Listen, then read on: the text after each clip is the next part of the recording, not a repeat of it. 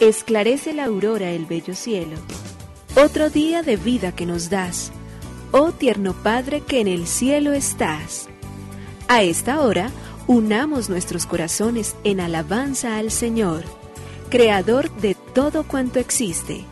Compartamos el Evangelio. Reflexionemos en su palabra. Esto es, Esclarece la Aurora, con el Padre Antonio Ramírez. Bienvenidos.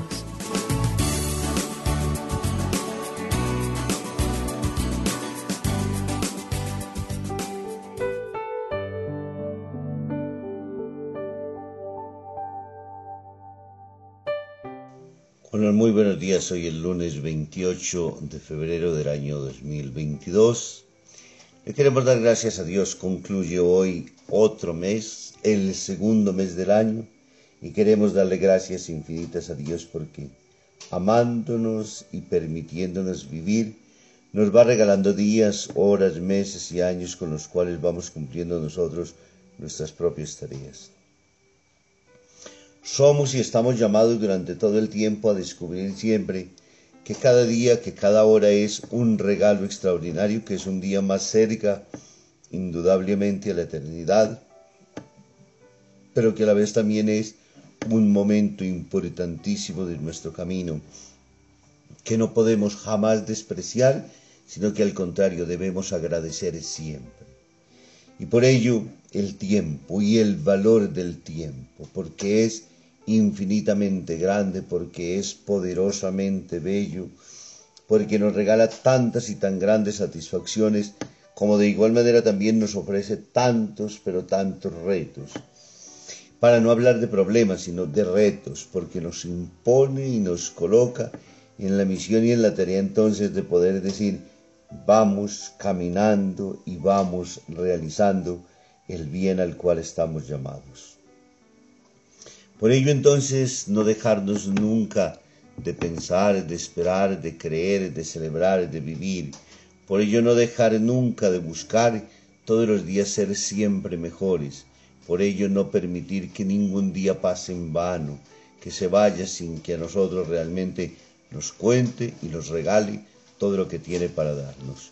Por ello al inicio de este día, en esta jornada, aunque un poco inviernosa, le queremos dar gracias al Señor y una vez más le decimos gracias, oh Señor, Creador del universo, oh Padre nuestro que en el cielo y en la tierra estás.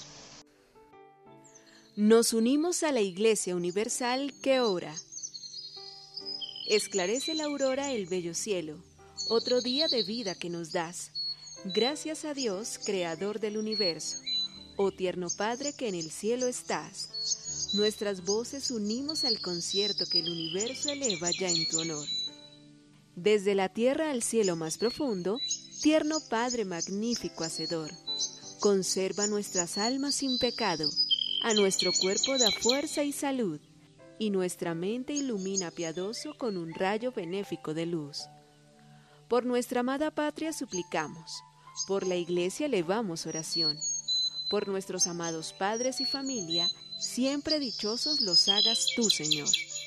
En tu santo nombre, comenzamos este día de vida que nos das. Haz que lo acabemos santamente, oh Padre nuestro que en el cielo estás.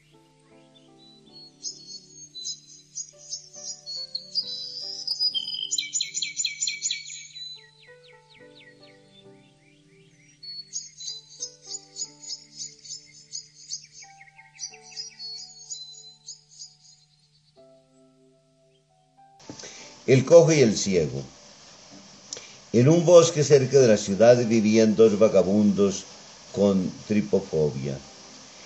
Uno era ciego y el otro era cojo. Durante el día entero en la ciudad competían el uno con el otro.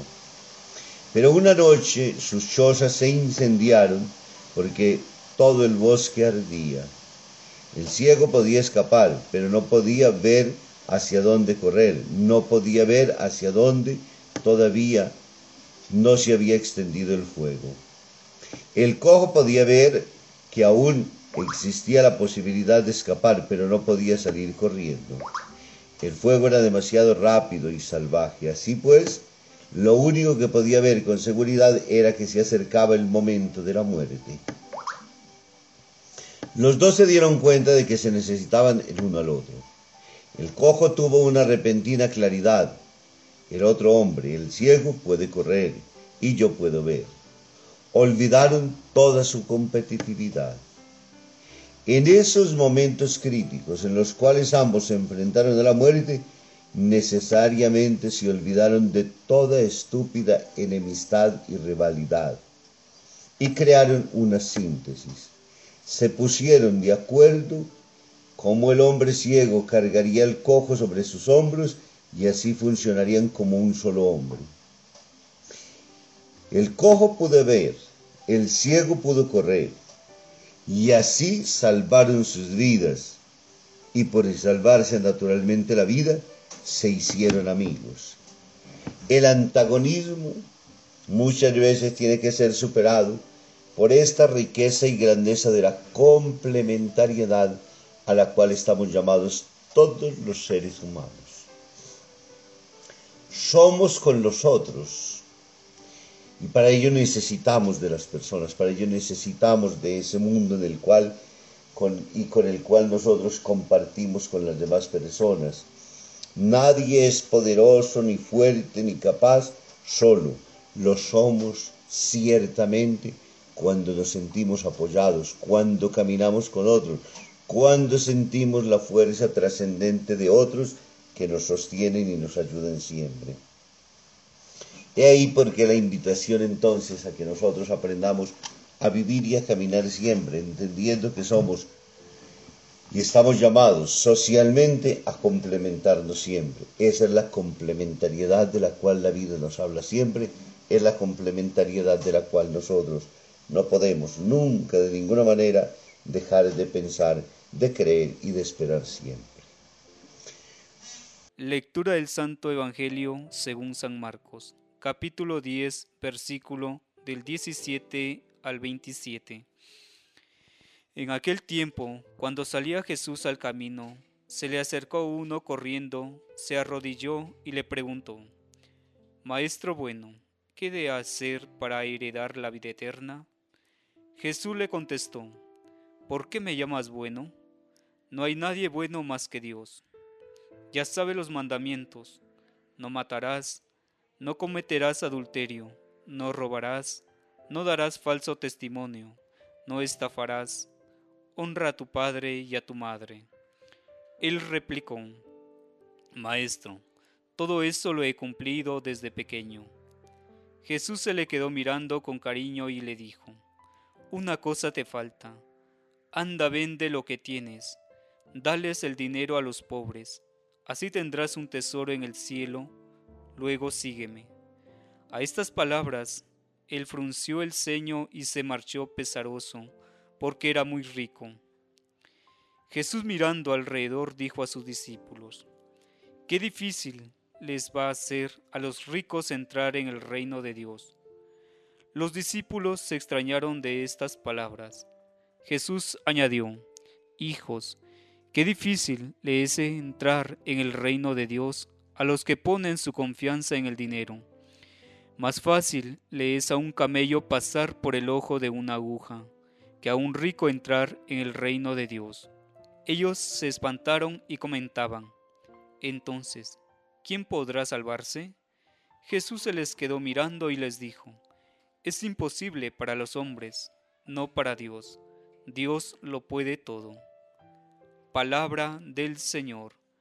Gloria a ti, Señor Jesús. El Evangelio de Marcos en el capítulo décimo, versículos del 17 al 27 hoy nos presenta a Jesús como va caminando por esos polvorientos caminos de Israel y en ella se encuentra siempre gente con diferentes intereses, con diferentes situaciones en diferentes momentos de la vida. Y hoy se encuentra de manera especial con una persona que se acerca para decirle qué de hacer para heredar la vida eterna.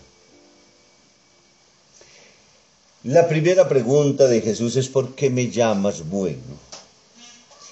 Creo que ahí está la clave particularmente de la invitación y de la necesidad de que este hombre, como todos nosotros en la vida, siempre movidos por la acción de la bondad, cuando vemos a alguien con unas capacidades extraordinariamente grandes que superan la sola naturaleza humana, nos llevan siempre a ponernos en búsqueda de que aquel ser, aquella persona, realmente tiene algo bueno para darnos a nosotros. La bondad, esa que se constituye en la vida siempre como en el atractivo más grande.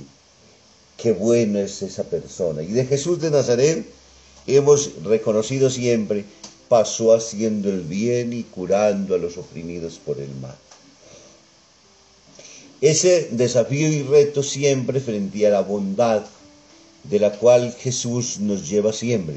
Si uno se encuentra con la persona de Jesús, lo primero que nos invita siempre es a ser más. Ser mejores seres humanos, ser mejores esposos, ser mejores hijos. Es decir, purificar interiormente dentro de nosotros todo aquello que nos limita tantísimo. Y esa es la primera y la más importante de las llamadas que hace precisamente este joven, maestro bueno, que de hacer para heredar la vida eterna. Ya en Jesús se encuentra ese modelo extraordinario que él quiere alcanzar algún día.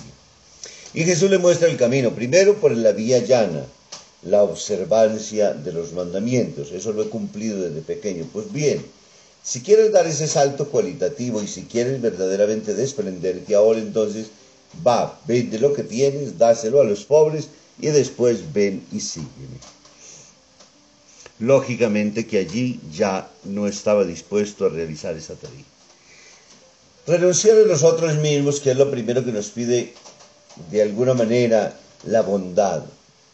Y no en cuanto tenemos que renegar, ni maldecir, ni eh, terminar odiando nuestro cuerpo, nuestro ser, sino tomar conciencia de ello y en ella misma entonces esforzarnos por tratar de superar las limitaciones que la naturaleza, que el mundo mismo a nosotros nos da y buscar siempre esa plenitud. Si somos llamados y enviados a este mundo es para perfeccionarnos, es decir, el paso sobre esta tierra tiene que hacernos mejores seres humanos.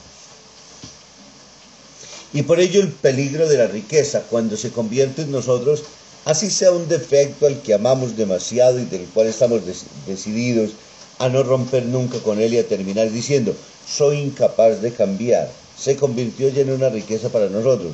No solamente el hecho de las muchísimas riquezas como insiste el Evangelio de hoy, sino de todo aquello que nos lleva a apegarnos y a hacer que nosotros no seamos capaces de romper nunca con ello.